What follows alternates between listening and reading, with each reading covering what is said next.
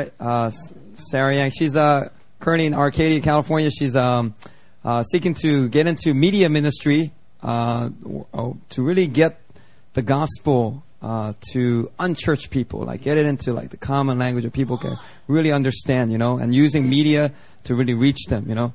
Um, but uh, anyway, she is excited to come up and speak for us. Let's put our hands together to give her a warm welcome, Sarah Yang. Praise God.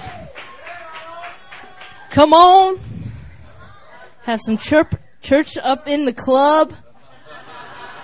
I like it. Come on. This is what I'm talking about.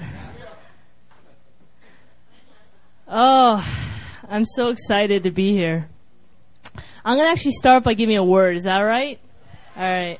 You in uh right there. Yeah, you. The one who just looks sideways. The color of your top is really nice, by the way. All right. Um, that's the word. That is the word. You're right. Amen. All right. No. Um, I just the um, the verse I got from you is from Psalms.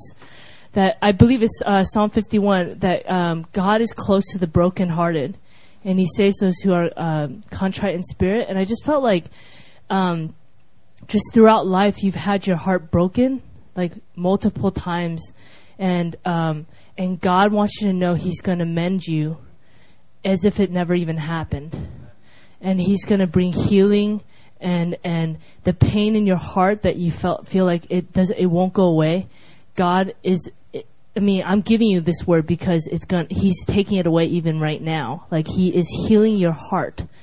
And the pain um, of yesterday is going to be removed. And it and God makes beauty out of ashes. And I love that about him because ashes are irredeemable by man. You can't do anything good with ashes we haven't learned to recycle ashes. We've learned to recycle trash, but not ashes.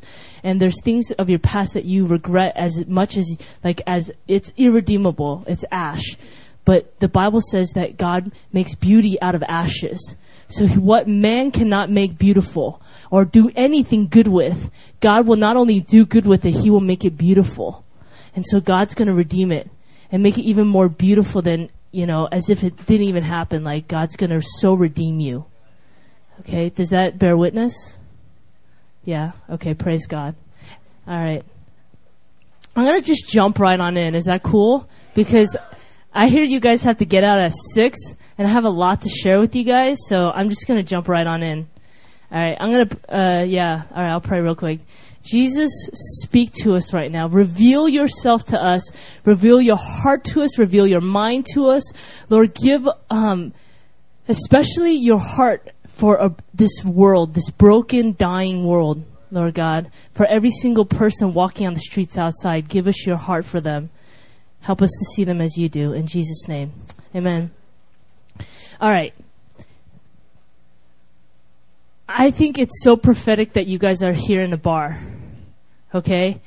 Um, about a few weeks back, I went to a bar for uh, with Andy for his friend's graduation. Okay, and uh, I haven't been to a bar for a while, and I was just sitting there observing, and then suddenly, like it just dropped in my spirit as I watched people just drinking and talking and checking each other out and all that stuff, right?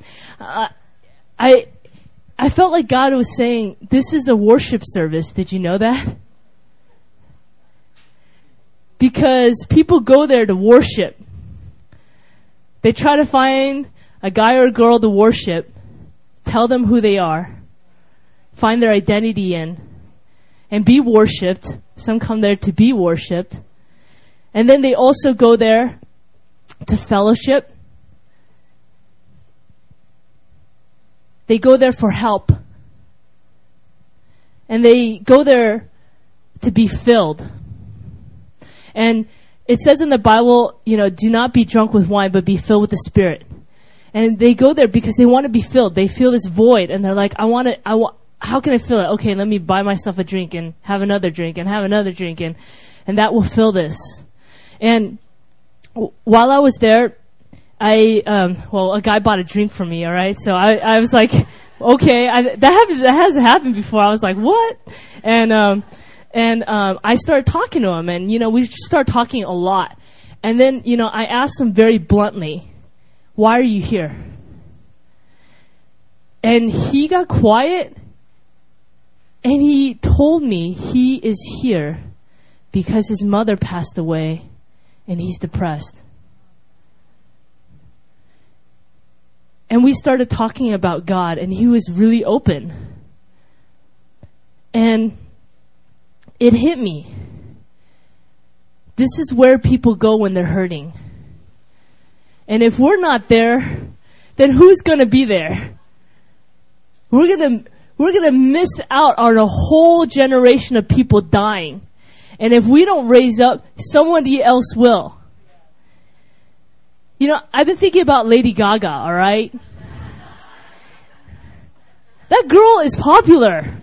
Alright? in February, I went to Taiwan, and, uh, and, you know, I was just walking around, and I was staying with this family, and, you know, as soon as they found out I was from America, you know, they couldn't speak English. But they started singing like la la la la la la la la. And they just were singing to me. And they they knew the lyrics and they couldn't speak english. And i was just i was shocked by this. And everywhere i go you know this i have a heart for our generation the young younger generation and I'm like, why in the world is Lady Gaga in two years, in less than two years, she has overtaken the world? And so I decided I want to research her. I want to figure out what, what's her story. And so I watched an interview with her on Barbara Walters. And turns out she grew up a Catholic schoolgirl in a very tight knit conservative Italian family. And Barbara Walters asked her, What is the biggest misconception about you? And she said, The biggest misconception that people have of me is why I'm doing this. People think I'm doing this because I'm artificial, I'm attention seeking, when the truth is that every bit of me is devoted to love and art. And I aspire to be a teacher to my young fans who felt just like I felt when I was younger. And then Barbara Walters asked her, What did you feel like when you were younger? And she said, I felt like a freak. I guess what I'm trying to say is that I want to liberate them. I want to free them of their fears and make them feel like they can create their own space in the world. A couple nights ago at the Niagara conference, I talked about freedom. Steve Chua, he's a mentor of mine. He defines freedom as being comfortable in your own skin. And I also talked about freedom, meaning that we all are created to be judged. But originally, before the fall, there was only one judge, and that was God. And he judged us to, as loved. Do you know freedom in the original meaning means free, which means loved, beloved, and then dumb, doom, means judged. That means you're judged to be loved.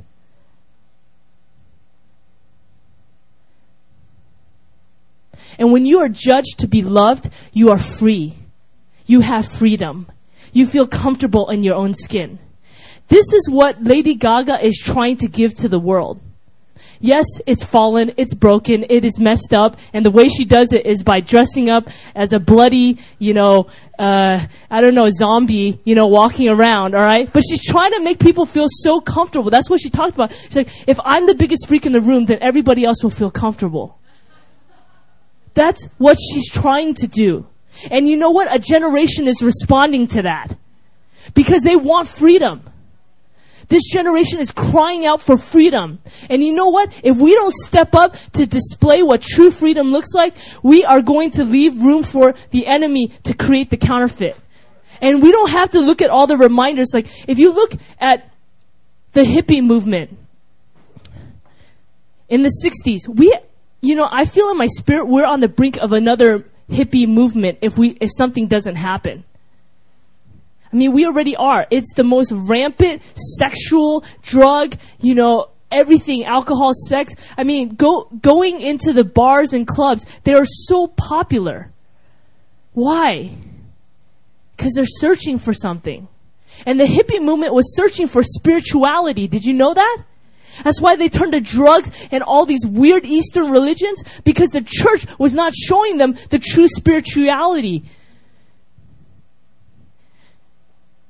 Steve Chua told me once, he, he said, the reason why the feminist movement happened is because the church never stood up and showed what women were supposed to look like and be. We're supposed to be the head, not the tail. We're supposed to show the world what it really looks like instead of the world going, oh, huh, we don't know what it looks like for women to play their proper roles. Let's try to figure this out. And I believe right now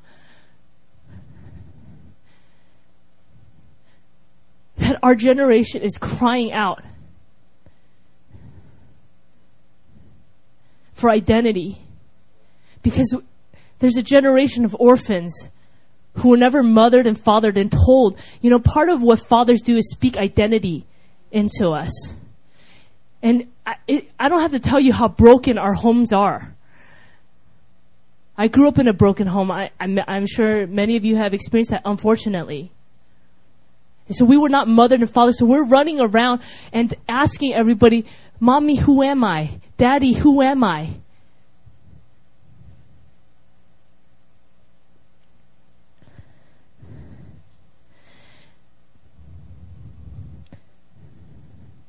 And I want to talk to us as Christians. What is our attitude towards this broken generation? Have you ever wondered? If you want to turn to Luke chapter 15, 11 through 32, please.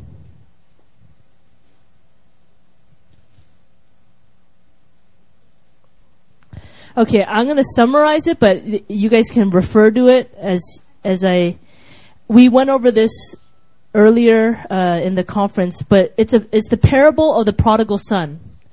All right, the last time I talked about it was we focus on the older brother, right? The attitude of the older brother, which I still want to focus on.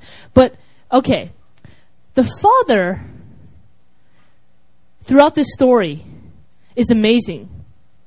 Correct? I mean, if you think about it, for the younger son to even have the guts to approach his father and say, I want my inheritance means that he knows that this father is a good father. Like, if you had a really abusive father, would you go up to him and go, Hey, give me money. Like, I want my inheritance. No, he's gonna beat you down. But he knew that this father was a good father and that if he asked, he would get it.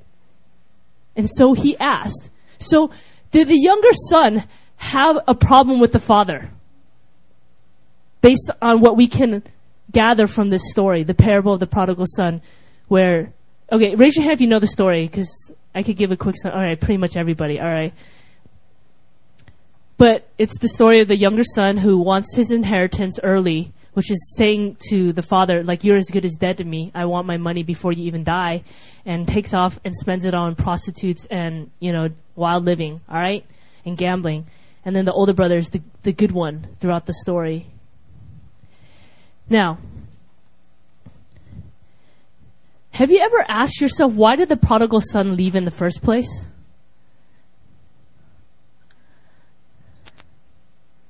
If the father was such a good father, why, why would he leave?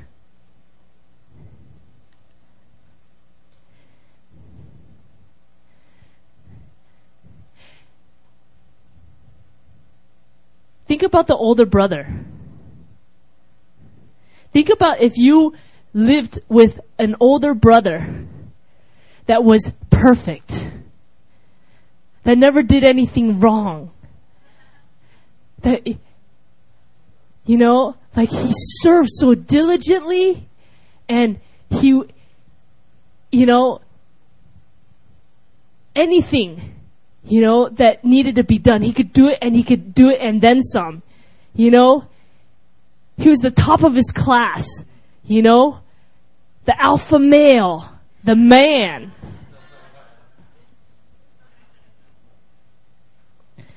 And what we can gather from this story is that the older brother was a is was a little bit self-righteous as we see later on in the story by saying, you know, I've served you for all these years. Never did anything wrong. And yet when the son of yours, son of yours, he doesn't even call him his brother. That shows his attitude towards his brother right there. I don't even, he's, he's not even worthy to be called my brother because I'm the man. And that guy is not the man. So I don't even be related to him. He's your son. He ain't even my brother.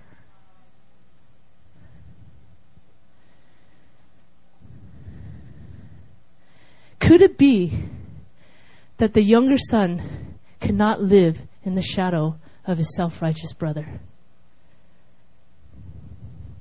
Could it be that Lady Gaga and plenty of others in our generation have left the church because they're sick of being compared to the self righteous brothers and sisters?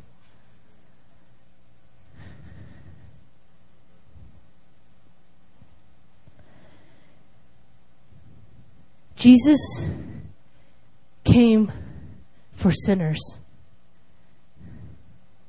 In Matthew 9:11 through 13, it says when the Pharisees saw this, Jesus hanging out with the sinners, they asked his disciples, "Why does your teacher eat with tax collectors and sinners?"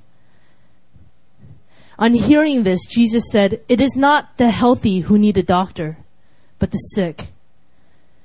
But go and learn what this means. I desire, I desire mercy, not sacrifice, for I have not come to call the righteous, but sinners. Jesus came for the broken and the hurting. If you want to even get a picture of what heaven's going to look like, turn to Luke 14 and read verses 12 through 24. I'll just read quickly. The parable of the bank, wedding banquet or the great banquet. It says that the man invited to the banquet all of the rich neighbors, the friends, the brothers, the relatives. And they wouldn't come. And so he said, then go invite the poor, the crippled, the lame, the blind. When we get to heaven, when we sit down at the wedding banquet, we will be shocked at what fills the table of the master, of our king. It will probably be the people you walk by every day and think, wow, how pathetic are they? You feel sorry for them.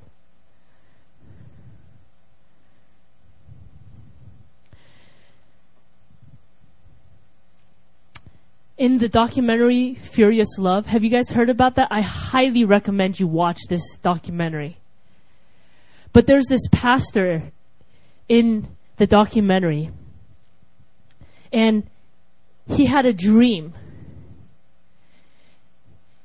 that his church had people drinking and smoking and having sex in the church. And he got so angry and filled with indignation that he yelled at them and said, Get out! You are not worthy to be in God's house. Get out. This is holy ground. Leave. And in the dream, God sp- spoke resoundingly Do not kick out those who I have called in to my house. Please don't get me wrong here. I'm not saying that we stay in sin when we come into those four doors, I mean, those doors. That's not what I'm saying at all. But they will come in. And we can't kick them back out. And you know what? As much as I want to have them come in and then once they get saved, they never ever do anything wrong. That's not the way it works. The Father's house is full of broken people in progress, in process. Did the prodigal son get cleaned up before he went home? Did he, you know, get all, eh, put on a suit? You know, get a job, get, get some status, you know, get married, become an upstanding citizen and saying, Father, I can come home now. I'm all cleaned up. But I want to tell you why we don't like sinners. because I I don't like sinners. I am a sinner, but you know what I'm saying.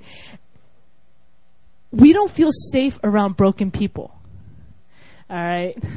Pastor Benjamin gave me a nice word last night about how Alethea, you know, though she doesn't mean it, scratched his face and, and he was bleeding. You know, if you're gonna love on people, they're gonna scratch you and they're gonna bite you. Like Pastor Ben said that to me last night.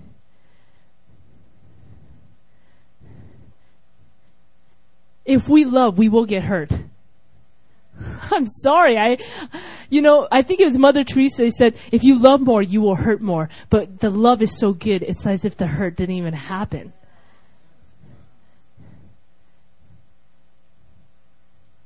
I have been learning to love and it hurts like heck. I've been learning to love people who are very broken.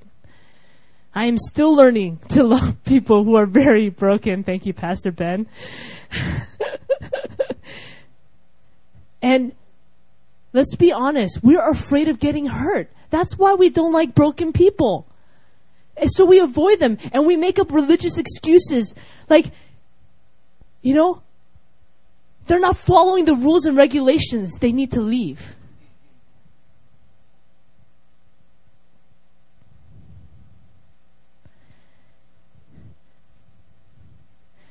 The real reason why we don't like broken people is because we don't feel safe and we're not willing to admit to ourselves and to God that we don't trust them enough to protect us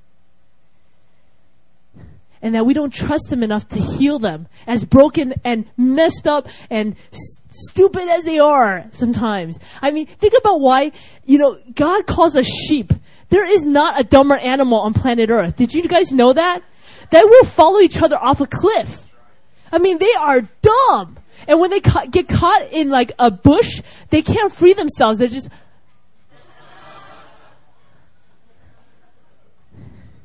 That's us. When we get caught in sin, we can't get ourselves out.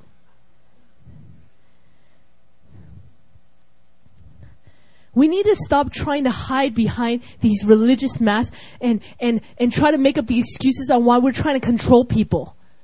And say, they broke the rules, they broke the regulations. Let's get, let's get them out of here. If we cannot be the people and where they can come to and be healed and restored, then where can they go? They'll go to the clubs and the bars. And they'll drink themselves to death.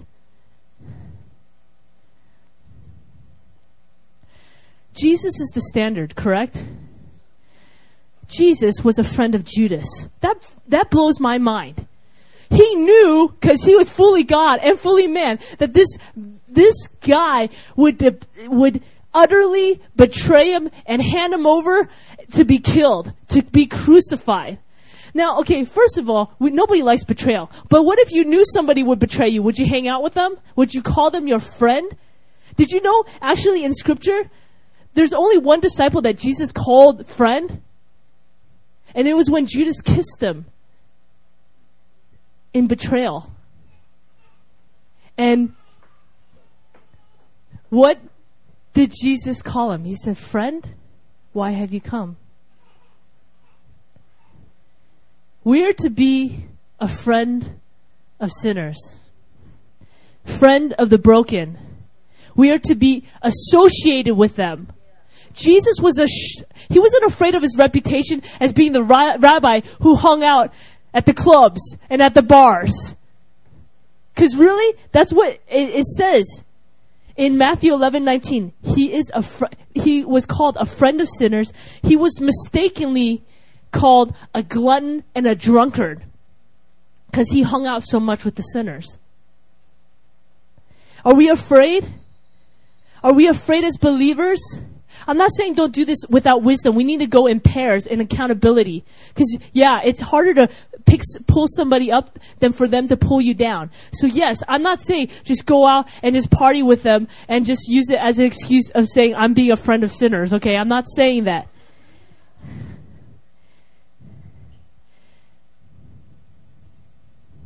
But what I am saying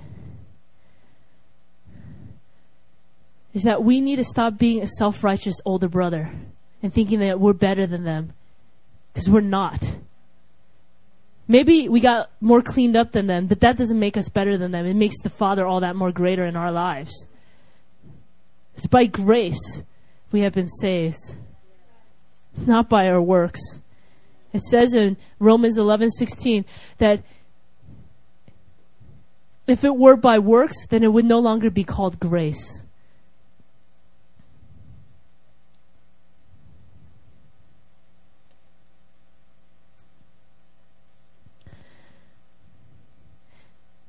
I'm going to tell you how it's going to help you, how you can help yourself in changing your attitude towards the broken. And you know it involves seeing your own brokenness. I um this one man really annoyed me to no end the moment I met him, he irritated me like like sandpaper on my skin. You know, I'm just like, and I would just want to get away from him all the time. But the unfortunate part is that uh, Steve Chua was discipling him, and Steve Chua was discipling me too. So I had to, if I wanted to hang out with Steve, I had to hang out with this guy, and he was just, you know, in my eyes, he was very brash, arrogant, you know, like always talking about himself, always talking about how, you know, how big his ministry is and, you know, all that stuff. And I'm just like, oh my gosh, please kill him, Lord. You know, I mean, I'm, I'm just being honest. Like, can I be honest? And, and finally, finally, you know, in my self-righteous attitude, like, oh, I'm better than you. Look at you, you, you, you know, you Pharisee, you. And, uh, which is so ironic because I was being the Pharisee, but whatever. Um, so after, you know, I finally was so up to here with this guy. You know, Steve t- called me. He's like, "Hey, you know, tomorrow we're gonna hang out with, uh, you know, this guy," and I'm like, "Oh my gosh!" I, and I just said, "All right, Steve, can I be honest with you? I don't like him." He goes, "Oh, why not?" I said, "I think he's brash. He's arrogant. All he talks about is himself and his ministry, and it drives me mad." He's like, it's so weird, right? And then he just said, okay, so I'll see you at three. and I'm like, oh my God. He, uh. But you know what I did? I brought it to the light. I brought it into the light. I, I, I told another person how I really felt that was keeping me accountable. And when I saw him, I suddenly felt this warm love for him. And he was just like himself, but I was just like, man. And oh yeah, the day before Steve told me, he's like, do you know his background? And then he told me, and that's when I was like, oh man. Cause he came from, his parents were um, his mom was a prostitute. His dad, he doesn't even know who his dad is. And um, and just told me a little bit more about him. And and so when I saw him, I just like felt this overwhelming compassion for him. And then as we were talking, he suddenly breaks down crying. And I see his heart. And I just I just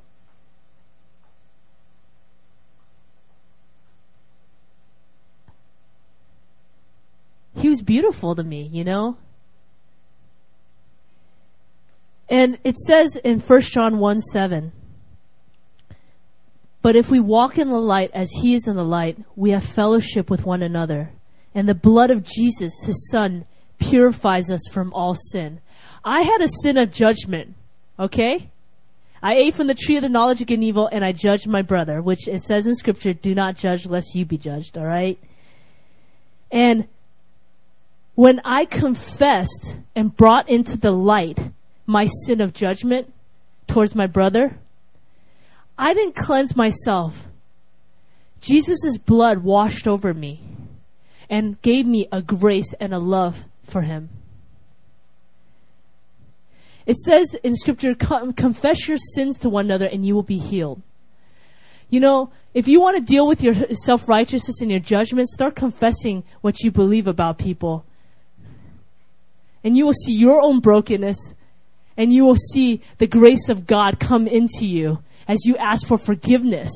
And when He gives you grace, you can't help but to give Him grace because the Bible says we love because Christ first loved us. We cannot give what we don't receive.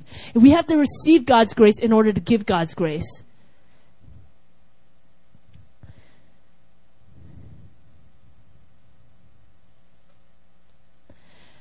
I really believe that we are on the brink of a move of God.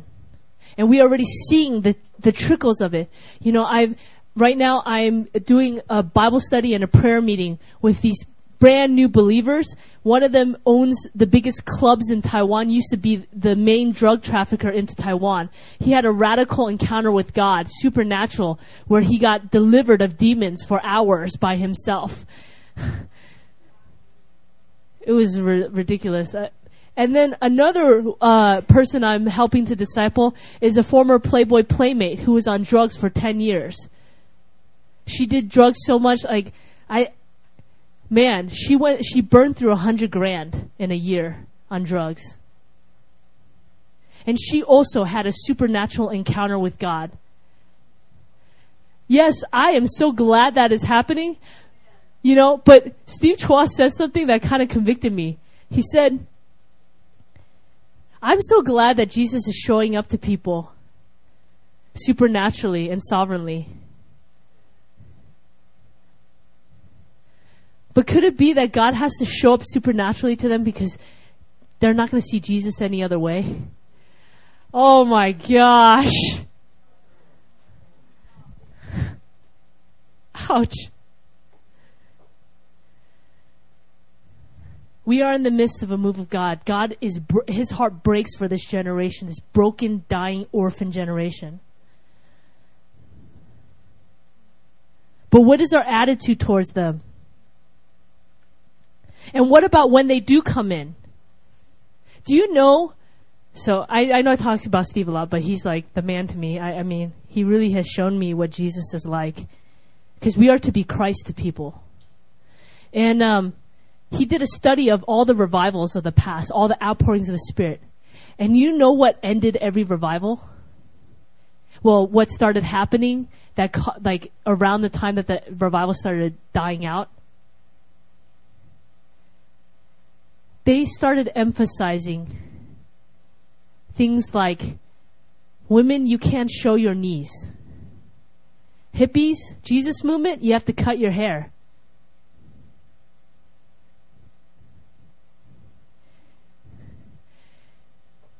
It is the tree of the knowledge of good and evil if you're going to focus on people's outward appearances. Let me tell you something. When God transforms you on the inside, you can't help but to change on the outside. But if you try to change people on the outside, then that's called a religious spirit. You try to make them holy from the outside in, it doesn't work that way. The Holy Spirit works it from the inside out. That's how holiness happens. One of the most painful things that happened to me is when I first got saved, I was forced into wearing dresses and dating men. You know my testimony. I thought I was a guy it's not that God didn't want to do that in me, but God wanted to teach me from the inside out what it meant to be a woman. And when people, you know, Christians, well-meaning Christians start telling me, okay, you're a Christian now. Okay, you need to start wearing dresses and you need to start dating men. What I heard is Jesus will not love and accept you in his, uh, in his church unless you change.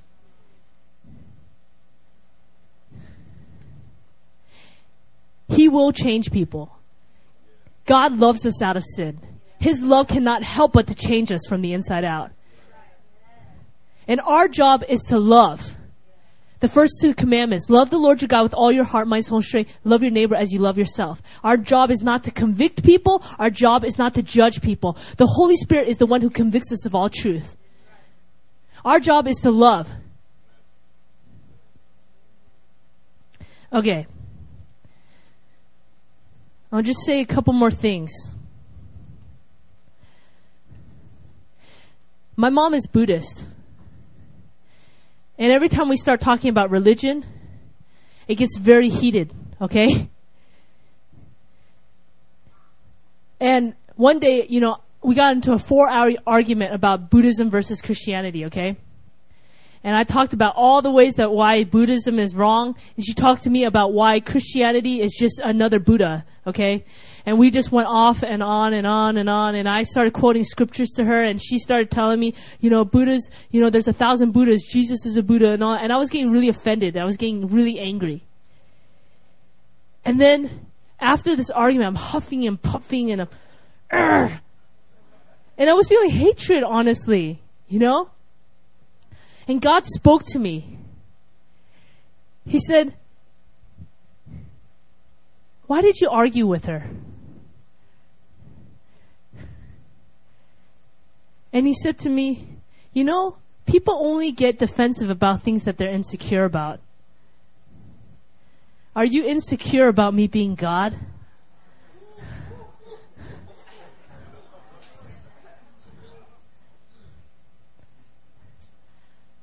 My job is to love her. You know, arguments, it doesn't win hearts, it wins enemies. I made an enemy of my mom that day. And scripture is very clear on what we're supposed to do with enemies. We're, to, we're supposed to love them.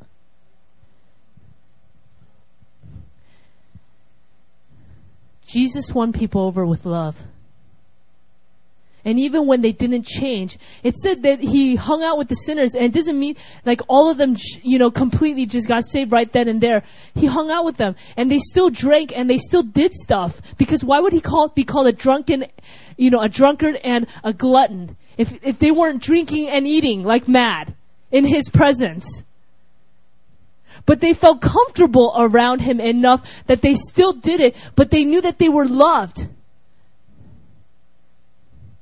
This is hard. I want people to change. Don't get me wrong, I do. It breaks my heart when I see them doing things that destroy themselves. But I know if I try to outwardly change them, it's only going to cause them to pull away from me, not draw closer. You know, as I've been discipling, you know, this uh, former Playboy playmate, I have been so challenged in how religious I am.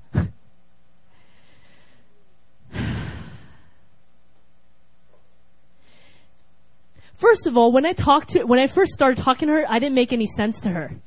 And I was like, why not? I'm speaking Bible. Why don't you understand me? And I realized I was speaking churchianity and I didn't know it. And then I, I, had a revelation why Jesus spoke in parables. Because he wanted people to understand him. Everyday people. He spoke about God through farming, through pearls, through stuff that everybody every day can understand. That's why I'm going into media because I believe stories are a vehicle into helping people understand who God is. And so I started having to tell, she, you know, I'd be telling her principles and she would, huh? What? What? You know, I don't get it. And then I had to think about telling stories in which biblical principles were demonstrated. Just like Jesus. Do you speak churchianity?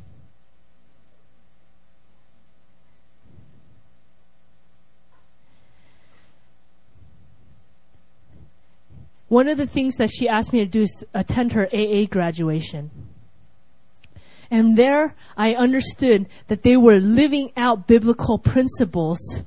You know the 12 steps of the AA? Those are biblical principles. First thing you have to do is admit that you're messed up, you're a sinner, basically. Admit that you're a sinner and you cannot help yourself. This thing is too big for you. You cannot fix yourself. That's why they start off by saying, Hi, I'm Sarah, I'm an alcoholic. They say it because they want to say, I am not able to change myself. This is who I am.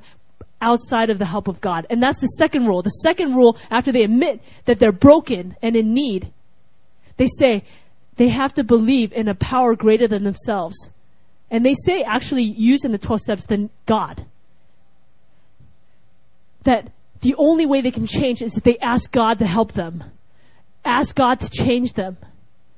And one of the other steps is confessing, admitting to people what you've done wrong. Isn't that Christianity? That's what the church is supposed to be. We come and we say, we're broken. We, we cannot change ourselves. We, we need a power greater than ourselves. And we confess our shortcomings to one another. And then they pray. They actually pray and say, God, would you change us? Because we cannot change ourselves. And after they go through this um, accountability, that's one of the other steps, is that they have to stay accountable if they want to change after they after God starts changing them, they're supposed to go out and share this message with others. That's church.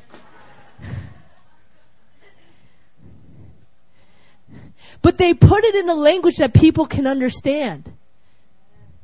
And you know, part of my uh, my friend coming, growing closer to God was through AA. You know, as I've been, you know, discipling her, so many of the principles I teach her, she's go, oh, that's what AA teaches. And then I found out the founders of AA were Christians. And they actually, she told me that they had a supernatural encounter with God, that God, God gave them the blueprint on how to do this. Help alcoholics out of alcoholism.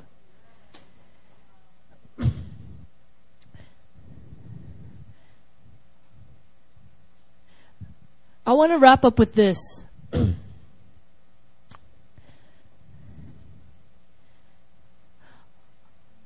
Like I said earlier, the only way we can give grace is if we receive it for ourselves. I want to ask you, what do you do when you do something you cannot fix? You make a mess you can't clean up. What do you do?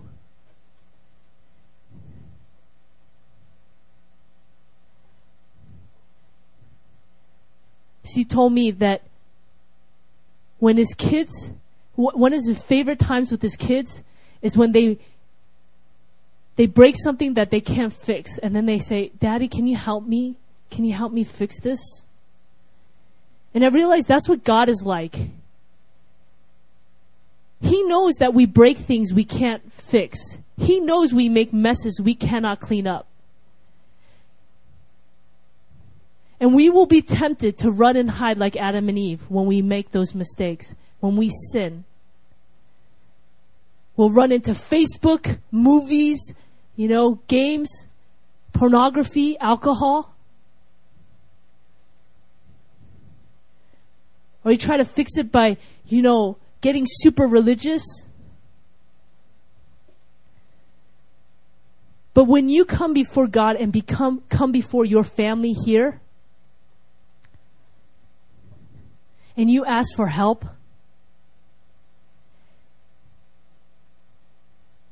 this will kill any religious spirit you might have, any pride you might have, any shame you might have. And you learn not to judge. I've, I've recently started to radically be honest with people. Like, do you guys remember, like, uh, two nights ago, um, I said over the mic after I did the altar call thing, I said, I feel awkward, right? And then I got back down because I am so in the habit that if I feel insecure, if I feel awkward, I will say it out loud and people will minister to me in that place. Like that's what I do now. I tell people how I really feel and they go, oh, you know, and they just give me a hug. That's how my church, you know, I've learned to be at my church. We need each other.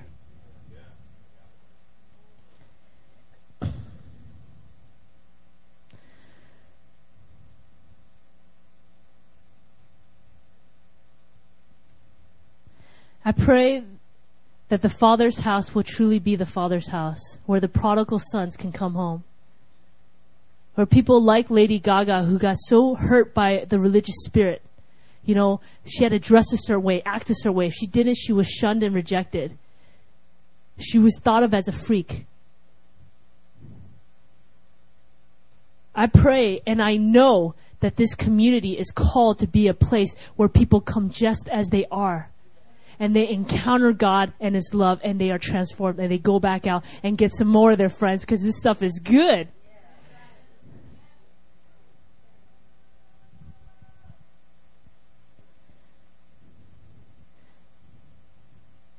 Thank you, God. I'm going to lead us in a prayer.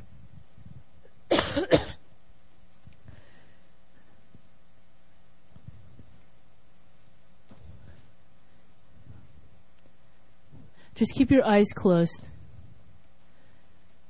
For those of you who are at the conference, I talked about Don Quixote and how he, as a prince, came to love the village whore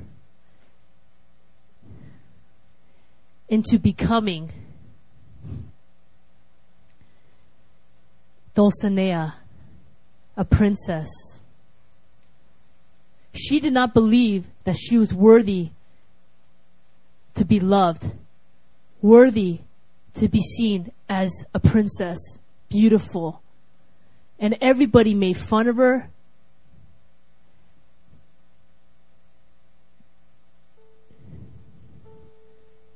You guys know my story. I, you know, was it homosexuality and a devil worshiper. And God encountered me with his love. And do you know what the cool thing about God is? He calls that which is not as though it were.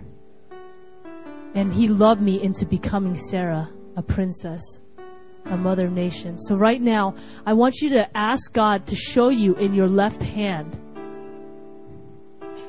someone that he wants you to be a Don Quixote to and you might see the most broken, messed up, annoying person in your life.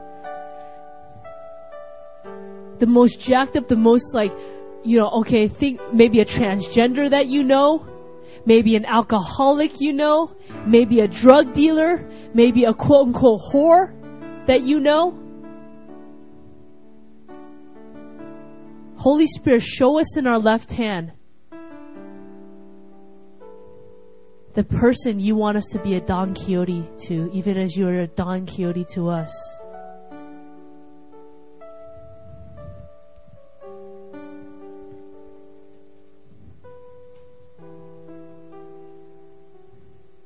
Now, in your right hand, I'm going to ask the Holy Spirit to show you what that person looks like to Him.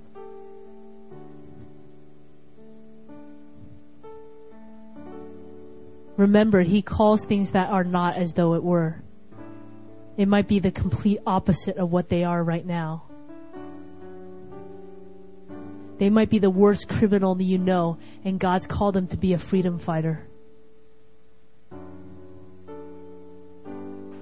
Holy Spirit, show us.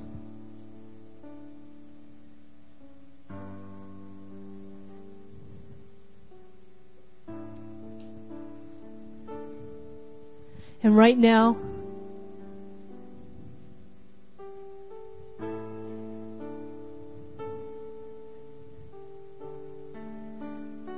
I'm going to ask you if you're ready to toss away what they look like in the natural to you. In your left hand, toss away, burn it, do something with it, but get rid of it. You're not going to judge them that way anymore by their outward appearance. They're not the jerk you thought they were. They were not the loser the freak you thought they were.